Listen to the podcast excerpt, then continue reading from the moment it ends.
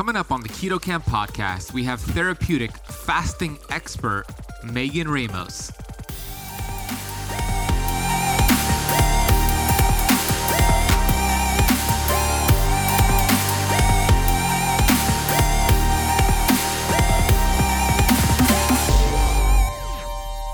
And then another thing too is like people really carb up sometimes because life happens. I get it. Before the fast, you mean? Yeah. So they'll like go out on say on Sunday night and then they'll end up eating pizza and then they have feel bad and then they eat a bunch of carbs and then they think okay tomorrow i'm gonna fast like they're punishing themselves by introducing a fast after eating all of this junk food but what they've done is they've retained a lot of water through eating that junk food. So then when they go to fast, they lose all that water, they get depleted of electrolytes, they feel nauseous, and then they start to form this negative relationship with fasting. And fasting becomes a punishment, not this amazing lifestyle tool. I'm a certified functional health practitioner who's on a mission to educate 1 billion people. I've been obese for most of my life. From rock bottom to the top of the mountain, I am passionate about studying ancient healing strategies like fasting and the ketogenic diet and curating this information on the Keto Camp podcast. My goal is to bring you the thought leaders in this space. My name is Ben Azadi, and I want to thank you for spending part of your day with me. Keto Campers, what is going on? I'm excited to share Megan with you. She has so much experience with fasting. She works closely with Dr. Jason Fung. You may have heard of him before. And on this episode, we're going to talk about how to use fasting for serious weight loss, who should not practice fasting, fasting myths debunked, results from their amazing program called the Fasting Method, how to use fasting to reverse type 2 diabetes, and also Megan's gonna share her inspiring story on what she did to shift her way of being in this conventional box of medicine to thinking outside the box. And also, she's gonna share about Jason Fung and what he did. Amazing interview. If you are practicing fasting or thinking about practicing fasting, this is the episode for you. And before I bring Megan on, I want to thank you for choosing the Keto Camp podcast. Out of all the podcasts out there, you chose this one, so thank you so much. Our mission here at Keto Camp is to educate and inspire 1 billion people on planet Earth. Please leave the show a rating and review on Apple Podcasts, Apple iTunes, or anywhere you're listening from, in fact. It really helps the show out, so please do so. If you could pause it right now and leave that review, I would surely appreciate it. This episode is sponsored by the Fresh Pressed Olive Oil Club. Look, if you haven't tried these guys out, now is the time to try them out. They make the best olive oil I have ever tried. I get three bottles delivered to my door, and I tell you what, I use it for cooking, salad dressings, for dips. It is loaded in polyphenols, antioxidants. It'll help reduce inflammation in your body so you can get the results you want with keto and fasting. We worked out a deal for keto campers to get a $39 bottle of the Fresh Pressed Olive Oil Club for one buck. Head over to ketocampoliveoil.com. That is camp with a K, ketocampoliveoil.com, and you can claim that today. Take a screenshot of this episode of the Keto Camp podcast, post it on Instagram, and shoot me a tag on that post so I can see it and share it on my story. And we'll get some other keto campers following you back. My Instagram handle is at the thebenazadi. That is T H E B E N A Z A D I. And also tag Megan Ramos. Her Instagram handle is Megan J Ramos. If you want to watch the video version of this interview, you can head over to youtube.com slash ketocamp and you can watch the video version with Megan. Share this podcast with a friend who's practicing fasting. It'll make a big difference for them. And I am excited to geek out on the science of fasting with you. So let's bring Megan on the show. Megan Ramos is the Fasting Method Program Director. Megan facilitates the patient's education and dietary principles and counsels them on their fasting regimens. She works with patients both in office and also with their long term distance program. She has been fortunate enough to work with patients in Europe, Asia, Australia, South Africa, and all over the United States of America and Canada. Megan Ramos, welcome to the Keto Camp podcast. Thanks for having me on, Ben. It's really great to be here. I'm such a huge fan. Likewise, I love what you're doing. I love what your whole team is doing with the fasting method, and we'll talk about all of that. And we'll talk all things fasting on this episode. But before we get into that, you have a very powerful story, and I'd love for you to go into your story and how you got on this journey towards healing yourself and now healing the world. well, I come from like this horrendous gene pool, and well, your genes definitely aren't your destiny. Uh, with you know proper lifestyle intervention, I did not have a proper lifestyle things hit me early on. I was 12 years old when I was diagnosed with fatty liver disease, and 14 when I was diagnosed with PCOS. And my doctors couldn't figure it out because my BMI was really low. I was classified as underweight. But in hindsight, I was just a skinny little sack of fat. Like I was a little TOFI.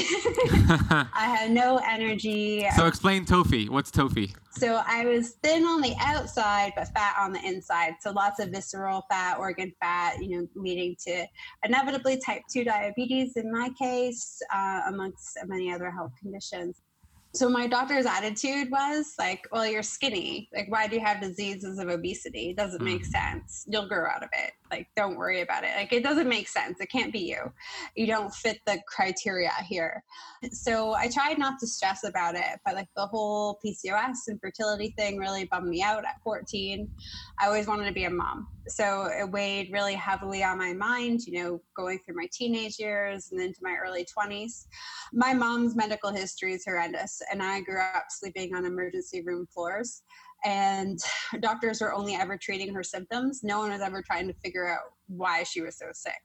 And it took a very special doctor to actually spend a lot of time with her and figure out what the root cause or causes in her instances or her conditions were. And it made all the world a difference. So when I was really young, I wanted to get into preventative medicine. I had a keen interest in kidneys my dad had a good friend who is director of this massive nephrology, which is the study of kidney disease, so massive nephrology program. His kids wanted to shadow my dad for a summer job. So my dad said, "Well, I'll trade you kids. You know, my my daughter is really interested in preventative medicine, and you have a big research department." So I started at this nephrology group when I was 15, and I got lumped in with this goofy guy named Dr. Jason Fung. He was fresh out of his nephrology fellowship and he had to do some research projects to prove himself to the nephrology group. And I was a student assigned to, to help him with those projects. So I started working with Jason when I was 15. And really just this keen interest in preventative medicine. By the time I was 25, I still had been in the nephrology department for 10 years. I stuck through there wow. um, with all my education, and I thought, gosh, this is depressing. You know, we have all this diabetic kidney disease; it's killing everybody, and as kidney specialists, we can't help them. So from the time I was 15 to 25, we just saw this massive boom in diabetic kidney disease that didn't exist when I first started there. And I said to myself, okay, Megan, like you really need to get your health together. Grabbed a copy of the Canadian Food Guide, found the fanciest, most accredited dietitian in the country, paid her an arm and a leg, uh, conned my parents into getting me a fancy personal trainer, uh, and started doing everything by the books. And within a year, I had gained almost 80 pounds and I had developed type 2 diabetes.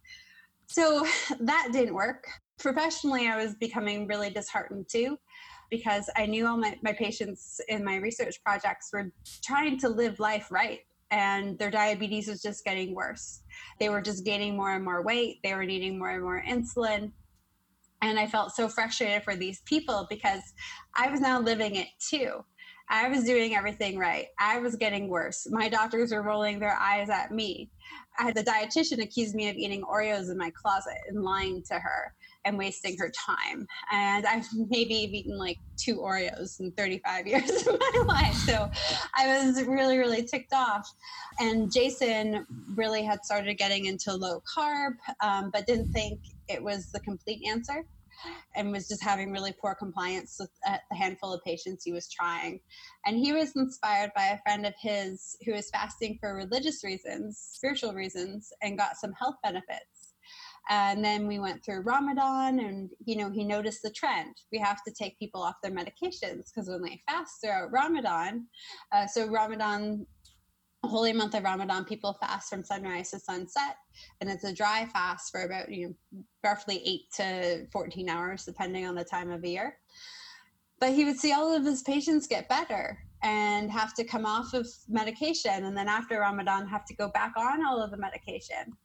So he became really fascinated with fasting. And to him it was the missing piece of the puzzle. So i started fasting after chatting with jason. Uh, it made so much sense. You know as a scientist i went through all of the stages like anger, hostility at my education, mad at my parents. They're brilliant people. Why, why weren't they asking these questions? Or, you know, why wasn't I asking these questions? I went through all the emotional swings because it just made so much sense. Fasting made so much sense. So I started fasting. I started transitioning my diet to low carb and then to ketogenic. And within six months, I'd lost over 60 pounds. I brought my A1C down to 4.6. I had no more fatty liver, and I had no more uh, symptoms associated with PCOS, no signs of PCOS. And that was about a decade ago. So, flash forward a decade, i am down 86 pounds. I've shifted my body composition for the better. Feeling good. I still have some some adrenal issues, but I'm able to, you know, sort of manage that without requiring steroid therapy, which is really helpful. Wow, that's quite the journey. And uh, you've been with Dr. Fung since you were 15. 20 years. 20 years. So you, your journey is amazing, and I and I love that both you and Dr. Fung were, were kind of at the forefront of fasting and how powerful it is, especially in a clinical setting. And now it's worldwide; it's very popular now. But you were at the forefront and you talked about Ramadan. That's very interesting to me because I don't know if you know know this, but my parents are Muslim. My mom and my dad immigrated from Iran, so they would teach Ramadan every single year. And I, and I did a little bit of it when I was younger, but I, I stopped kind of following it. But my mom always stuck with it. And growing up, I used to say, Mom, you can't do this. This is so unhealthy. What are you doing? And now I'm like, Yes, Ramadan's coming up. I know my mom's going to dry fast. It's going to be so good for her health. And it's a complete 180 because I know how healthy it is for the body. We'll talk all about that, but I just wanted to put that in there. And, and you said your A1C dropped to 4.6. How high was it? It was 6.4. So I was never outrageously high. But that was type 2 diabetic. Yeah, yeah, you know, and then sort of growing up in nephrology, we started getting all these patients coming in at the age of 40, not really like obese, probably like TOFIs, and they were having uh, like early kidney disease and we couldn't figure it out and their a1cs would be like 5.6 and 5.7 so we'd biopsy them and the biopsies always came back diabetic nephropathy diabetic kidney disease with what is considered to be like pre-diabetes or, or like not even di- diabetic at 5.5 so, I mean, by the time you get to an A1C of 6.4, I think your body's already in a bit of trouble. I've seen how much damage healthy A1Cs can do to the body at like 5.5 or 5.6. What was your suspicion that this patient had kidney disease or some sort of kidney dysfunction? What are some things you ask or some symptoms you pay attention to? So, the, these particular patients, they're younger and they would come in and their creatinine levels would be high. So, their overall kidney function, their estimated filtration rate of their kidneys, glomerular filtration rate or EGFR, was low and it didn't make sense. And then another thing was that they were starting to leak a lot of protein into their urine, but they didn't have high blood pressure. So there are these those major things. The protein in the urine was sort of a big thing that okay, there's probably some diabetic thing going on here. But then it never really made sense because the A1C and fasting blood sugar level were considered normal by standard range. So we would biopsy them since they were young and healthy, and sure enough, it would come back that the kidneys were quite damaged, and that's why they were leaking the protein in the absence of high blood pressure. Mm. And you said something really key there. You said their their levels, their A1C and their glucose, fasting glucose, was averaged by standard reference ranges, but not necessarily by the functional optimal ranges that we look for.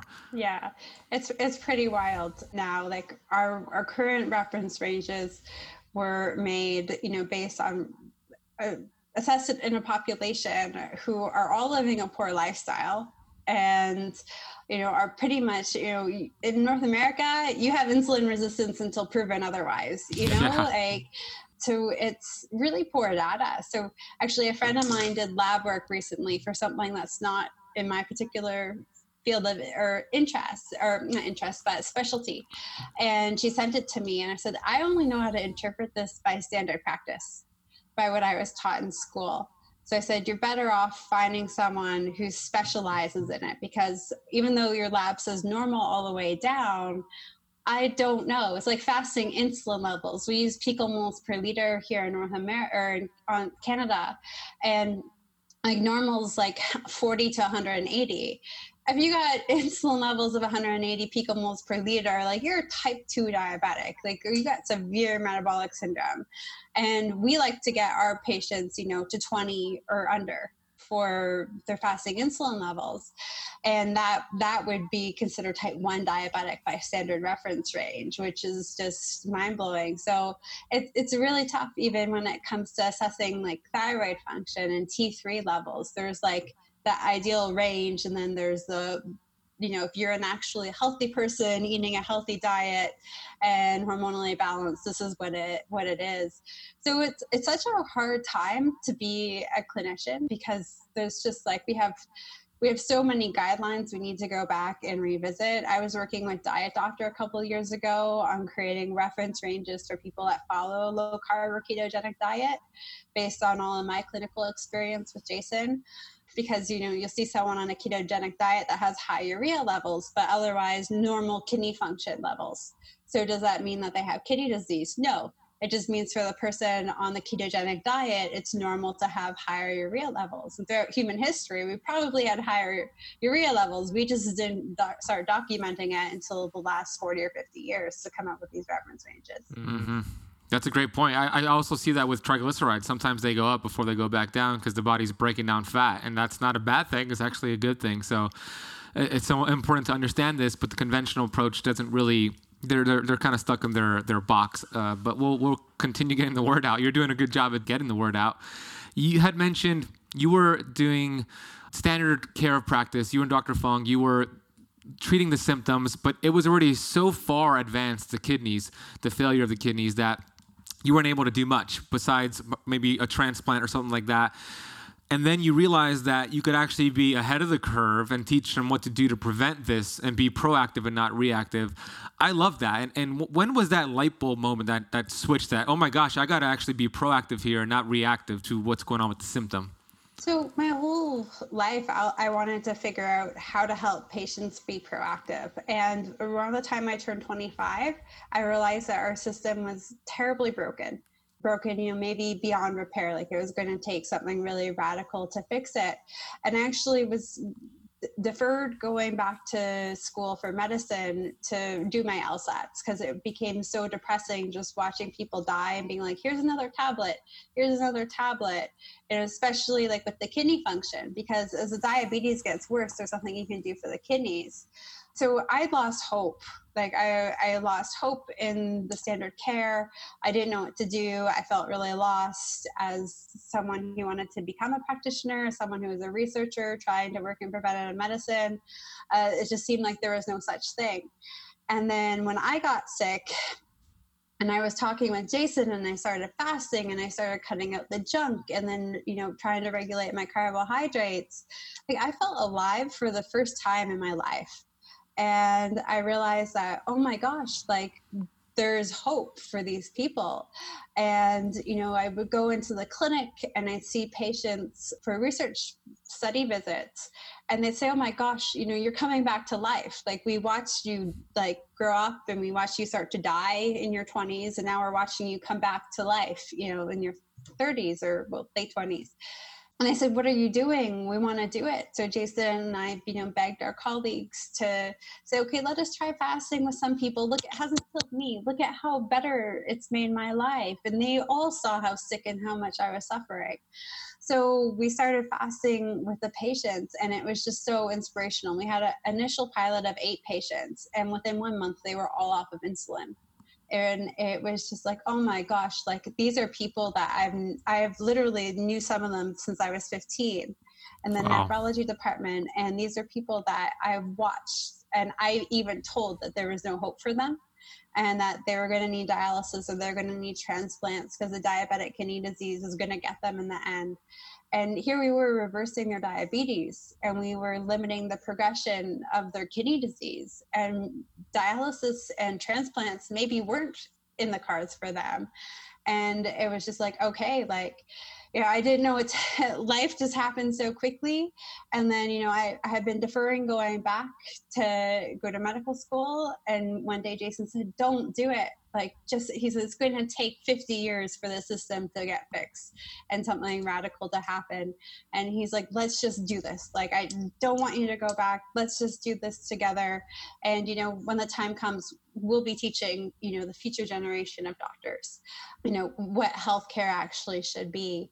And i just like i discarded uh, going back to school. I said to my husband, who was my fiance at the time, like, I don't know what the future holds. I don't know if we'll be living in my mother's basement, but I've got to do this because, like, every day you go to work and you make like one person's life better and that person goes out and changes the mind of one doctor who then you know, changes the lives of 10,000 patients that they're going to see over the course of their career, and that those patients are going to infiltrate the population that way, and you're going to be able to provide people with hope again.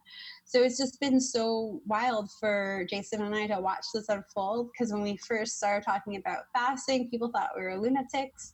We said, you know, we're not inventing the wheel here, we're just bringing it back. And we started just sharing you know, notes from Elliott P. Joslin, the, you know, founding like father of type 2 diabetic you know medicine standard of care back in like 1916 was talking about the benefits of intermittent fasting for type 2 diabetics and I think we were saying was revolutionary. Um, we were just trying to bring it to the forefront again. And people thought we were nuts. And it's just been so wild to see it gain so much acceptance and make such a great change in people's lives. It's just been a really, really wild decade for us. Yes, it has, and it's just getting started. I mean, there's still so many people people who need this information. Fasting is my favorite tool in the health toolbox. Personally, I, I absolutely love it, and um, it's made a big difference for myself and the keto campers as well.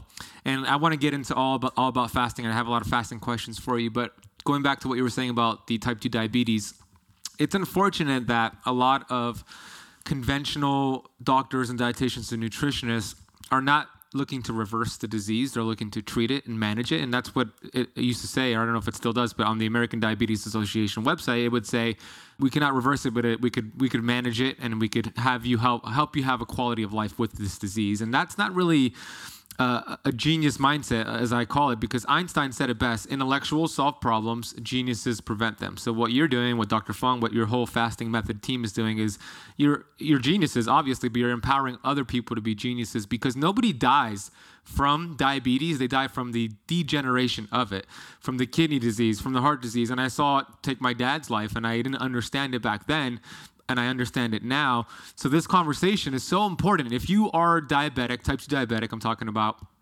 and you or you know somebody who's type 2 diabetic or a family or a friend they have to listen to this episode. It could it could steer them in the right direction that could change their life. So i encourage those listening or watching on youtube pl- please share this with somebody you know who has this lifestyle disease that is treated with medication. I mean that's a huge mismatch. So getting to fasting fasting is a very, very powerful tool. And I tell people all the time a chainsaw is a very powerful tool. It could get the job done or it could hurt you. You got to know what you're doing, and you teach people how to do it. So let's talk about fasting. What are some of the pitfalls you see? When somebody does fasting the wrong way, how, how do you do fasting the wrong way? What are some negative consequences that could come from fasting? I think the most common things that I see are issues with electrolyte imbalances. Most people are just petrified of salt and they don't realize throughout most of human history we were taking 4000 to 6 milligrams of sodium a day for optimal health and civilizations went to war over salt because it was so critical to our survival and well-being. So there's just this big paranoia about it. Everyone thinks it's going to drive up their blood pressures which it does for some people but it's a very small percentage of the population so for newbies, for people who are new to fasting, their insulin levels are so high, they start to fast, they start to burn through glycogen, they start transitioning into state of ketosis and then burn body fat, and their insulin levels just tank. They bottom out. It forces them to urinate out all kinds of excess water. It might cause diarrhea, and they're not rehydrating properly. So, you know, for someone who is not a newbie faster, do you need to be as diligent or as concerned? Or if you didn't take any salt that day, is it really that critical? And the answer is like, no, not if you're not a newbie faster. But if you're a newbie faster and your insulin levels are high, you need to be more mindful of electrolytes. And I still do consultations online and you know, 99% of the time it's a, someone coming to me and their issues are literally remedied with salt or maybe magnesium Wow, that's pretty high percentage. It's really wild. So I feel like an idiot, you know, uh, because I'm there and I'm like, oh, you need to take salt. And, you know, like I, I know I give specific advice for women at different stages in life. Definitely if you're menopausal or postmenopausal or perimenopausal, you actually need a lot more sodium if you're not sensitive to it. So there's timing of it and how much you should have and different methods for taking it but I'm I'm sitting there like this talking to them, Ben, and they look at me like, "Is this woman for real? Like, did we just sign up for this?" And then so then I feel terrible. But then two weeks later, I get an email saying like, "Oh my gosh, like that made a huge difference." And I said, "You know, we just wanted to do it to email you and say it didn't work because like how could it be that simple?" Mm-hmm but it's it's really important especially found for women more so than men um, and especially sort of you know when you're you're going through uh, the change of life you need to be a lot more diligent with it too. So people when they start they um, are not really compliant with it. And it doesn't have to be salt water, it could be pickle juice, it could be bone broth. Uh, I know with bone broth, um, it's going to limit autophagy, but you know, you're learning fasting is a big change for a lot of people. You don't learn how to ride a two wheeler bike. You start off with a tricycle, you have training wheels. And then when you get the hang of it, then you take off the training wheels and you move into the, the big kid bike. And that's the same thing with fasting. It's like lifting weights too, you know.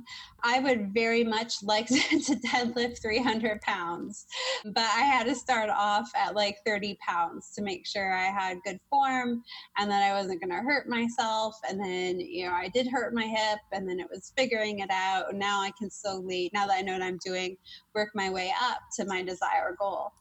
So, being diligent with the sodium, I think, is the most important thing for newbie fasters.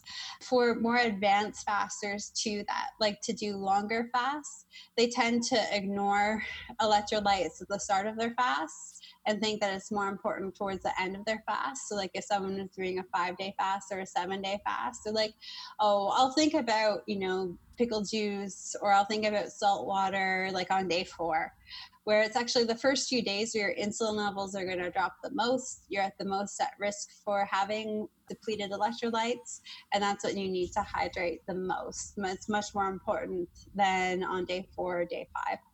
And then another thing, too, is like people really carb up sometimes because life happens. I get it.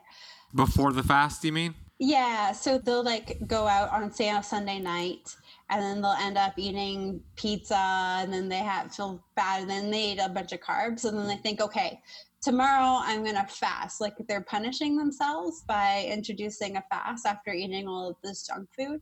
But what they've done is they've retained a lot of water through eating that junk food. So then when they go to fast they lose all that water they get depleted of electrolytes they feel nauseous and then they start to form this negative relationship with fasting. Then fasting becomes a punishment not this amazing lifestyle tool.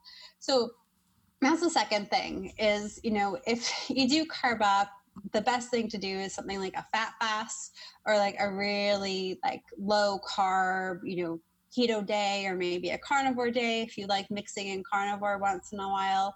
So you keep the carbs really low lose that water weight by replenishing your electrolytes through food that day and through salt on food and then the day after a couple days later then do your fast. But like don't carb up and then punish yourself with a fast. Physiologically it wreaks havoc and then mentally it wrecks havoc too. I've seen so many people get into this negative mind like fasting then becomes a punishment and then they can never bring themselves to do it. And fasting should be something that gives you time back gives you energy. You know, it, fasting is supposed to provide you with so many wonderful things. It should never be a punishment. So don't put yourself in a state where you're going to fast and put yourself at like high risk for experiencing all these like keto flu like symptoms. You know, eat keto for a day or two. You're still going to feel maybe a little bit woozy depending on where you are in your journey of recovering from insulin resistance but it's better than trying to just jump in and say i'm going to do a three day three day fast after a weekend of eating like garbage Totally, yeah. You wouldn't be a couch potato for 10 years and say, oh, I'm going to do a CrossFit workout tomorrow, right? Like you said, fasting is a muscle. You develop it. Sometimes you got to use these crutches, these training wheels, like a fat fast. I agree. Sea salt, I put in my coffee. Uh, I'm taking magnesium and potassium. And also, another thing is if they do carb up and then decide to do a fast the next day, they're not going to get autophagy as fast as if they went into it in a low carb ketogenic state because they would deplete those sugar reserves much faster and then enter autophagy much faster. Yeah, that's right too, because you're not even going to be burning body fat for the majority of the day that you're fasting. You're just going to be burning through stored glycogen. So it's better just to do it through a ketogenic diet. Then, you know, a day or two later, jump in, do a fast, and then reap all those wonderful benefits. So you'll spend most of the time too, you know, actually burning body fat, which is what so many people are trying to do with fasting. How many? So your first pilot group was eight people, and you said all of them, or most of them, got off their insulin, which is amazing. Since then, if you could give me like an estimation, you, Dr. Fung, the whole entire fasting method, how many people would you estimate that you've put on a fasting protocol? Oh, just over 14,000. Oh my gosh, 14,000 people. Yeah, it's been wild. so I think Megan knows a thing or two when it comes to fasting. What's been the most surprising benefit you've seen out of the 14,000 people with fasting? Um, so there's been a whole whole whackload of interesting things. Um, I love it when the the older ladies get their libido back and they like sharing with one another. But the most surprising thing is as anti-aging in women. We have women coming in where they've like gone gray but their like roots are coming in their natural hair color and it's just like the most wild thing to see like i've had women near hyperventilating because they don't understand what's going on and they'll come in and they'll have like brunette roots like the here and the rest will be like white. And they're like what is going on? Or like a woman in their like 76 year old woman getting a regular menstrual period for like two years and just feeling on top of the world again. There's nothing more interesting than talking to a 76 year old or a 78 year old about what's the latest in like birth control uh, wow. Um, but these things happen so that that has sort of been like the the wildest thing you know these women would come in and they would say that they had had a period and it's like okay there's all kinds of hormonal shifts going on when you're fasting and burning fat and your body's releasing estrogen. So got it you know things are gonna gonna change. But i thought it only ever would be short lived um, we're going on like three, four years in some cases where women are having like every 28 days, no medication, no bioidentical hormones, nothing. And they're having regular periods every 28 days in their 70s. And that is a pretty wild thing. So you really are seeing the anti aging benefits, which is just totally wild. That's super cool. Yeah, one of the members, uh, Deborah, shout out to Deborah if she's watching or listening in my Keto Kamp Academy. She just posted actually, I think today or yesterday, that her hair, some of her gray hair is going away, and she, her, she was so shocked by it. And I'm like, wow, that's a great testimony. Testimony. So I love that you shared that. Should women practice fasting differently than men? You just have to be more diligent with sodium. It's really important. I'm not quite sure why. Jason and I have a few theories. Um, I'm ex- I'm writing a book that will be published next year called uh, "Women and Fasting." So I'm going to run through mine and mine and Jason's theories. Still doing some research, but salt seems to be super critical, particularly in middle-aged women for not necessarily feeling good, but for making sure that weight loss is happening at an efficient rate uh, rather than just being slow. I think that is a really, really important thing. Women do need to fast more than men. That's pretty much the bottom line to get sort of the same results. I rarely find a 24 hour fast in like a postmenopausal diabetic woman who's done a or has a long-standing history of calorie restriction diets you know for 10 20 30 years get tremendous results doing fast shorter than 36 hours. Like sure they'll start off at 24 they'll drop water weight they'll lose some body fat but eventually we hit a wall before they reach their goals so I always just like to speak to them in consultation, saying that okay, you know, we might we're, we're aiming to do a 36. That's our target fast, and we'll listen to your body. We'll go at your body's rate. You know, of course, if a woman or a man has a history of gout or acid reflux, we the fasting journey is always slower to start, just to avoid issues with reflux and a gout flare up. What I found with women though is a lot of the time they prefer to fast for three days straight rather than do intermittent fasting. And if you look at some of the data, Jason wrote a blog post about this. It's up on our website, but it's I think it's called like Women in Hunger. But around the 36 hour mark, women's ghrelin levels like tank and they bottom out by 72 hours. Whereas with men, you still see more of like a cyclical cycle of ghrelin for over the course of three days. So we find that women, it's they're more compliant doing a three day fast for that reason because once they get through the first day and they wake up the next day, it's 36 hours and there really is no hunger and it just gets easier and easier for them. Whereas they're constantly like every other day trying to do it they say it's really tough mentally for them to bounce back and forth like that when they can just stay in a fast and know that it will be easier. So i tell a lot of women this too when i see them in clinic or in consultation you know like let's try the the intermittent fasting because it's generally a little bit more easy to fit into one's lifestyle, especially if you've got kids or a spouse at home or a partner that you have um, have regular meals with. They might be caught off guard at first if you're not eating with them for three days straight. But I let them know that most women generally like to go into a, sort of a three day fast. So their intermittent fasting is like three days on, four days off, three days on, four days off, rather than every other day. Um, so that is a strategy that I found works really, really well for women. So when you say four days off, they they're not even doing intermittent fasting. They're having breakfast, lunch, and dinner type of thing. So with them, it's usually 16. I, I don't, Jason and I don't consider a 16 hour fast to really be a fast. Like that should be the common minimum. sense standard eating day. Got it. Okay, makes sense. So what would you do if somebody comes to you, and I'm sure you get this all the time, and they have been stuck at, at a certain weight. They lost, you know, 20 pounds and they have another 20 to go. And they've been doing intermittent fasting. They've been doing a ketogenic type of diet. They've been doing, let's say, 18-6 uh, schedule of fasting. What advice would you give this person who's just stuck at this certain weight? Of course, we always take a look at the diet too, making sure that there's no problem foods that there's no snacking going on to. A lot of people we find on keto they'll eat a lot of nuts and eat a lot of cheese outside of eating windows. So we try to go back to their eating days and say okay what do they look like? Are you eating from noon to 8 p.m or are you eating lunch and are you eating dinner? And if you are eating in between uh, you how can we add that fat and that protein to your other meals to make them more satiating so you don't have to snack between meals. And sometimes just that alone is enough to break a person through a plateau. That's because if they're snacking in between their meals, they'll spike insulin and be in a fat storage state. It's con- yeah, it's constant stimulus. So in order to develop insulin resistance, you need a constant stimulus and you need high levels of insulin. So a lot of people say, well, I'm not eating the carbs anymore, so I'm not secreting these high volumes of insulin.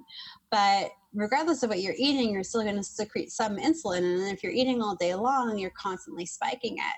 So the power of eliminating snacking is huge because by career default, I end up working with a lot of dialysis patients. and you know dialysis patients have severe fluid restrictions they've got all kinds of electrolyte issues at the kazoo like we really you know just to be careful we don't want to be fasting them much more than 24 hours so what do we do? And we have to be diligent with their eating windows and it might take a little bit longer but if we can get them eating and eating windows and not snacking between meals you know, we they can get the same results as people who are regularly doing 36 or 42 hours of intermittent fasting because they're keeping their eating windows really tidy. Most of the people that come to the fasting method for help, they're doing amazing ketogenic diets, like all real food, no fake food, no processed garbage. Like a lot of them you know have come to the point where they've given up sweeteners like they're eating beef and salmon and eggs and hard cheeses and broccoli like they're eating real food macadamia nuts and raw organic almond butter but they're eating all day long. Or for that you know eight hour eating window they're eating for the whole eight hours. And they already have some degree of insulin resistance. And insulin resistance itself will drive the insulin levels up. And then your eating habit of grazing for that eight hours will provide the constant stimulus. So you are getting high levels of insulin still through that insulin resistance, even though you're not eating the bagel or the cereal or the pasta or the potatoes. So those eating windows are really important to limit the stimulus that alone is huge. Like I think if we just all stop snacking, like we would immediately see this massive reduction in obesity and metabolic syndrome. And it's terrifying. One in five adolescents in the United States has prediabetes and like just cut out the snacks. Like when my mm-hmm. um, grandmother went to school, there was no snacking.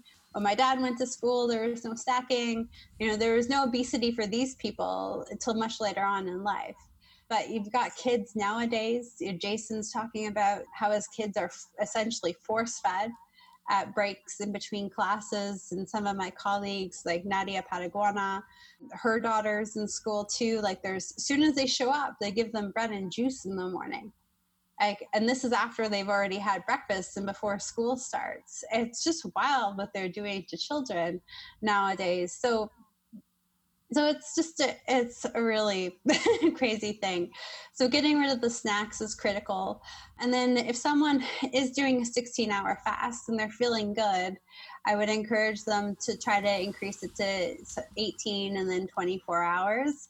And then at the 24 hour mark rip off the band-aid and try to do maybe one or two 36 hour fasts a week for a period of time maybe two or three months see what the results are, uh, and then you can sort of predict how long from there it's going to take you to reach some of your target goals. Yeah, what you shared about the one in five adolescents, it's ridiculous. It's got enough is enough, right? I mean, I believe in the next five to 10 years, we're going to see a, a, trend in the right direction with the work that we're doing and the internet and the, the work that's available to so many people. So I think that it's a disgusting trend and stat, but I don't see it going continuing that direction. I see it going in the right direction within the next five to ten years. I really do. Okay, fasting. What is your favorite benefit of fasting? For me, I think it's the energy that I get while I'm fasting. I travel a lot for work. I have so privileged to go around and train doctors and other healthcare providers and speak at medical conferences. So, regardless of how I try to do my best when it comes to eating on the road. You know, even the other day, I was, or recently when I was traveling, I was actually in Florida and I ordered a lovely steak, but I washed some squeeze vegetable oil all over the grill. Mm. So I find that when I eat out, um, when I travel, it's tough. And I always come home and I feel inflamed and I feel really groggy. So I'll come home from a trip and I'll do like a fat fast for a couple of days. And then I'll jump into a fast. And I love how it just gives me that sort of energy reboot and that mental clarity that I need. And I start to feel human again. So for me personally, I really love the energy. When I was diabetic, and obese. I, sh- I sure love my lab test results and my weight loss, but for something that was really important for me back then was the mental clarity.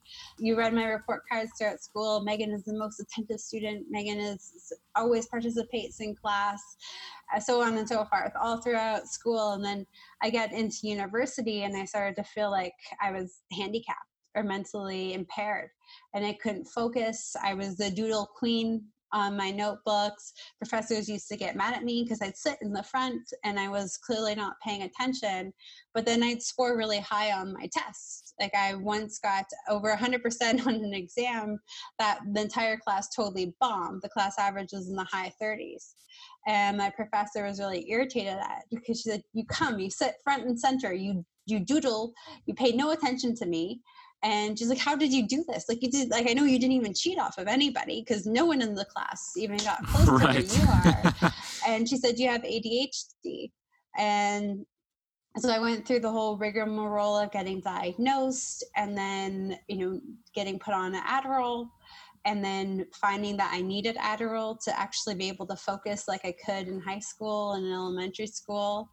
And i felt like i had become this like drug dependent person and I didn't like it. And then Adderall and then Vyvanse. I tried to switch to that because it had less side effects, but still it wasn't great. You know, you're up all night. It's it mellowed out my personality. My friends didn't enjoy spending time with me. Uh, my boyfriend at the time thought I was being weird and, and didn't like me on it. But then I felt like I couldn't function in life. And I felt like I was on the fast track to dementia which I probably was mm-hmm. because of my diet.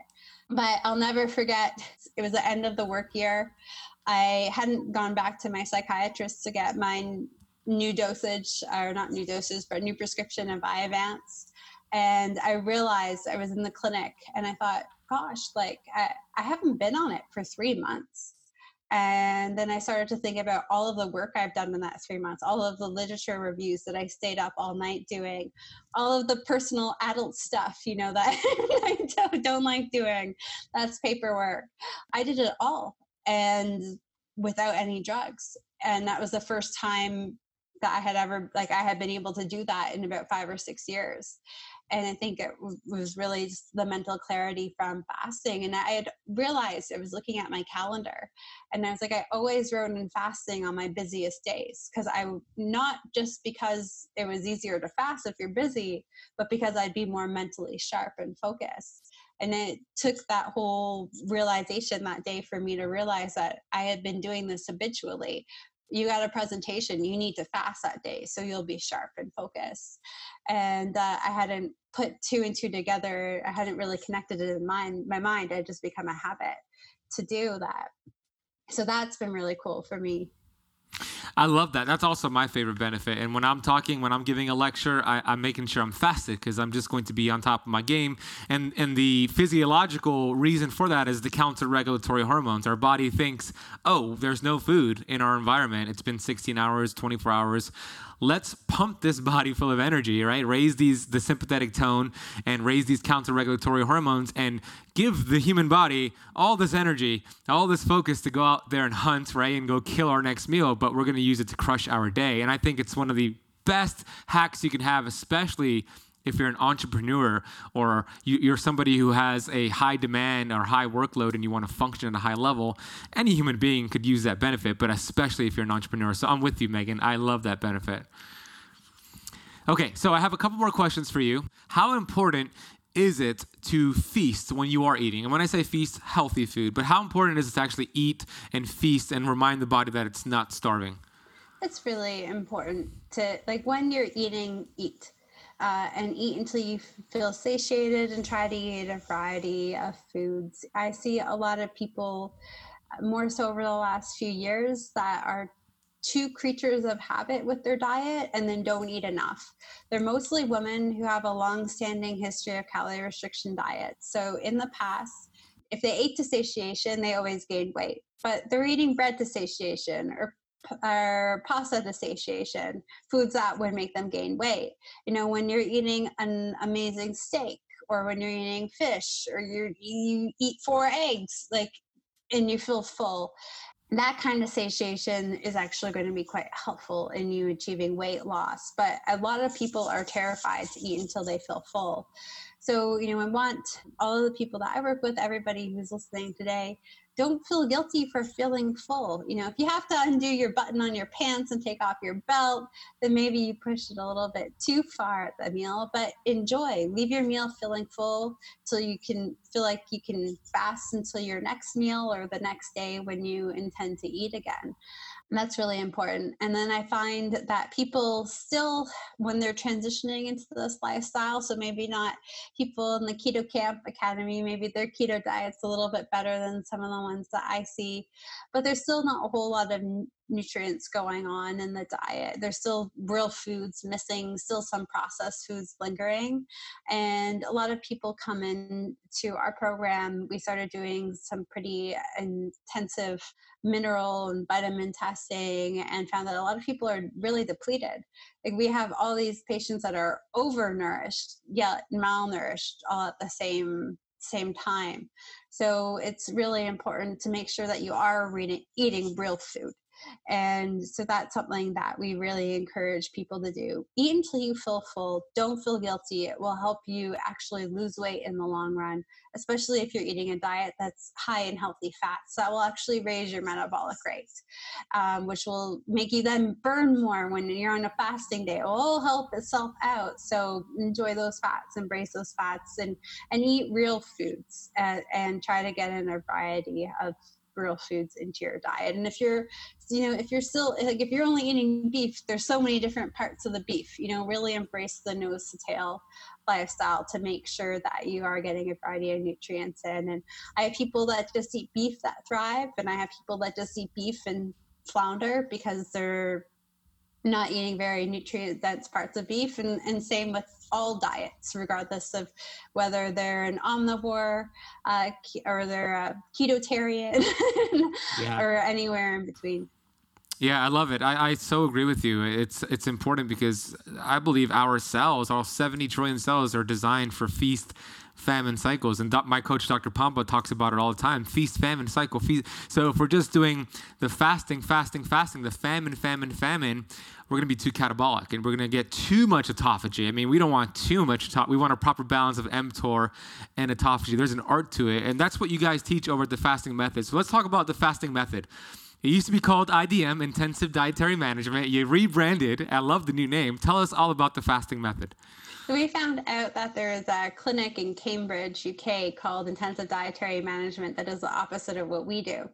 So once we got catapulted to the international stage, stage, it was suggested that we might want to figure that out.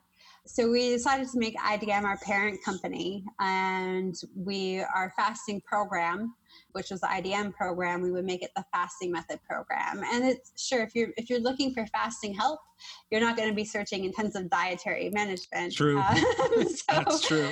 We're not we're we're doing a disservice to people by using that name anyways. So with the fasting method, what we have is we have this on online program. It's got three pillars. It's got education, support, and community.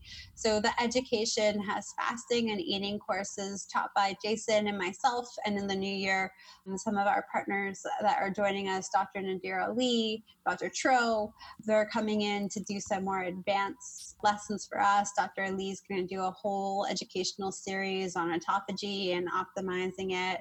So we have our educational pillar. So you get a lesson, you get the transcript of the lesson, you get action points with every lesson to start implementing the tools that were uh, emphasized into your lifestyle. So you're you're taught the why, and then you're explained the how in every lesson and then you get a quiz just to reinforce the knowledge so that's our educational so we have all these different courses for if you're brand new to fasting and just maybe want to go to the basics and cut out snacking or you've gone through your journey and now you're super well and healthy and want to start you know working out and learning more autophagy. We'll have some more educational materials for that end of the spectrum in 2020 and then we have a, whole bunch of stuff for the metabolic group. So obesity the full spectrum of diabetes and type 1 diabetes pcos and fatty liver And then um, in our support, uh, we have lots of live and interactive ways to support. So we do have handouts and sort of static stuff that stays there, um, but we have a book club. So the book club meets every Friday. Health books? Yeah, all health books. So we've already done the diabetes code and the obesity code. Uh, in the new year, we've got like the big fat surprise, and like Nina's going to be a guest, and Dr. Ali is going to be a guest. So every Friday, we'll have we'll try to get the author plus some of the some other experts in the area. So we got the big fat surprise um, going on in the month of January. Um, and we'll break down the science behind the books. We've got focus groups, so you can come together with like minded peers and get a fasting coach to help you. We've got everything from basic intermittent fasting to fasting for women to we have a behavioral psychologist on our team dr Terri Lance and she runs four behavioral modification groups with slightly different themes every week so if there's a certain area you're struggling with like maybe the paradigm shift and you're scared to eat fat she's got a, a, class every week that you can join and learn some tools to help you ad- adapt psychologically. We've got a group fasting challenge going on every week. We cycle through four, uh, so from beginner to advanced. So there's something going on for everybody every month. Or you could just simply join them all to keep things mixed mixed up. Dr. Fung does a live meetup where he answers questions to our listeners. I do one monthly, and Dr. Ali is going to start doing them once a month too in the new year. So, pretty much every week, we have a live meetup with Jason, myself, or Dr. Nadir Ali, which is which is pretty cool. Yeah, sounds like an awesome freaking program. Where can they learn more about it? thefastingmethod.com. So all of our info's there. And if you wanted some more personal advice, you've got some cool coaches uh, who have all had their own incredible transformation that can help you out too. Yeah, I interviewed Carolyn McCann last week for the Academy, and her story was amazing. So we're running out of time. I want to acknowledge you, Megan, and say thank you so much for your knowledge. You are the fasting queen. I can't wait for your your book, The Women in Fasting. We'll have you back on the show, and you are just brilliant. I love the work that you're doing, and thank you for your time today. Thank you. Really appreciate it, Ben. And thank you for all of your support. We love the work you're doing too.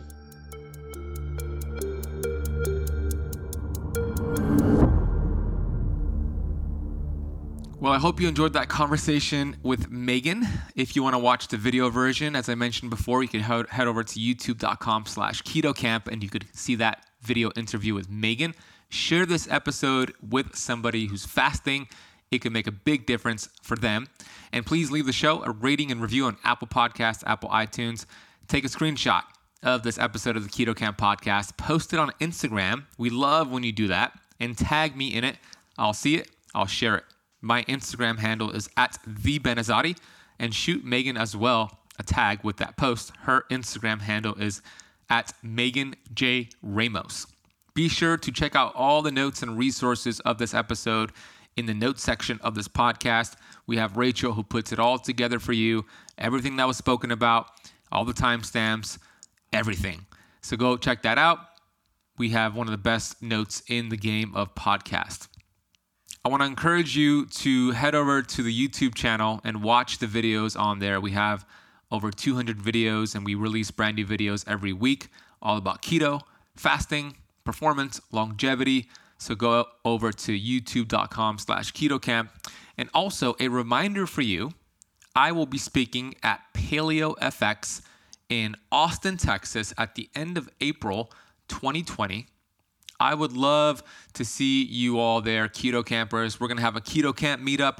I'll be speaking about keto for beginners. I'm going to be there the whole weekend. It's such a phenomenal event. Head to the link in the notes of this podcast and purchase your tickets for Paleo FX. Paleo FX is an amazing event with people, influencers, educators, and just a, a brilliant community of people who are like minded. And I want to see you there. I want to give you a hug. I want to meet you. So please get your tickets to Paleo FX today, and it'll take place in Austin, Texas at the end of April 2020. All right. Well, thank you so much for listening to this entire episode of the Keto Kamp podcast. You'll hear me on the next one.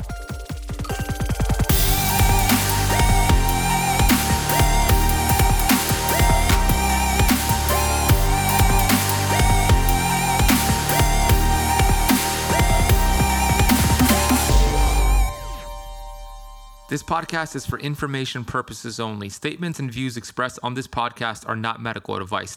This podcast, including Ben Azadi, disclaim responsibility from any possible adverse effects from the use of information contained herein. Opinions of guests are their own, and this podcast does not accept responsibility of statements made by guests. This podcast does not make any representations or warranties about guest qualifications or credibility. Individuals on this podcast may have a direct or non direct interest in products or services referred to herein. If you think you have a medical problem, consult a licensed physician.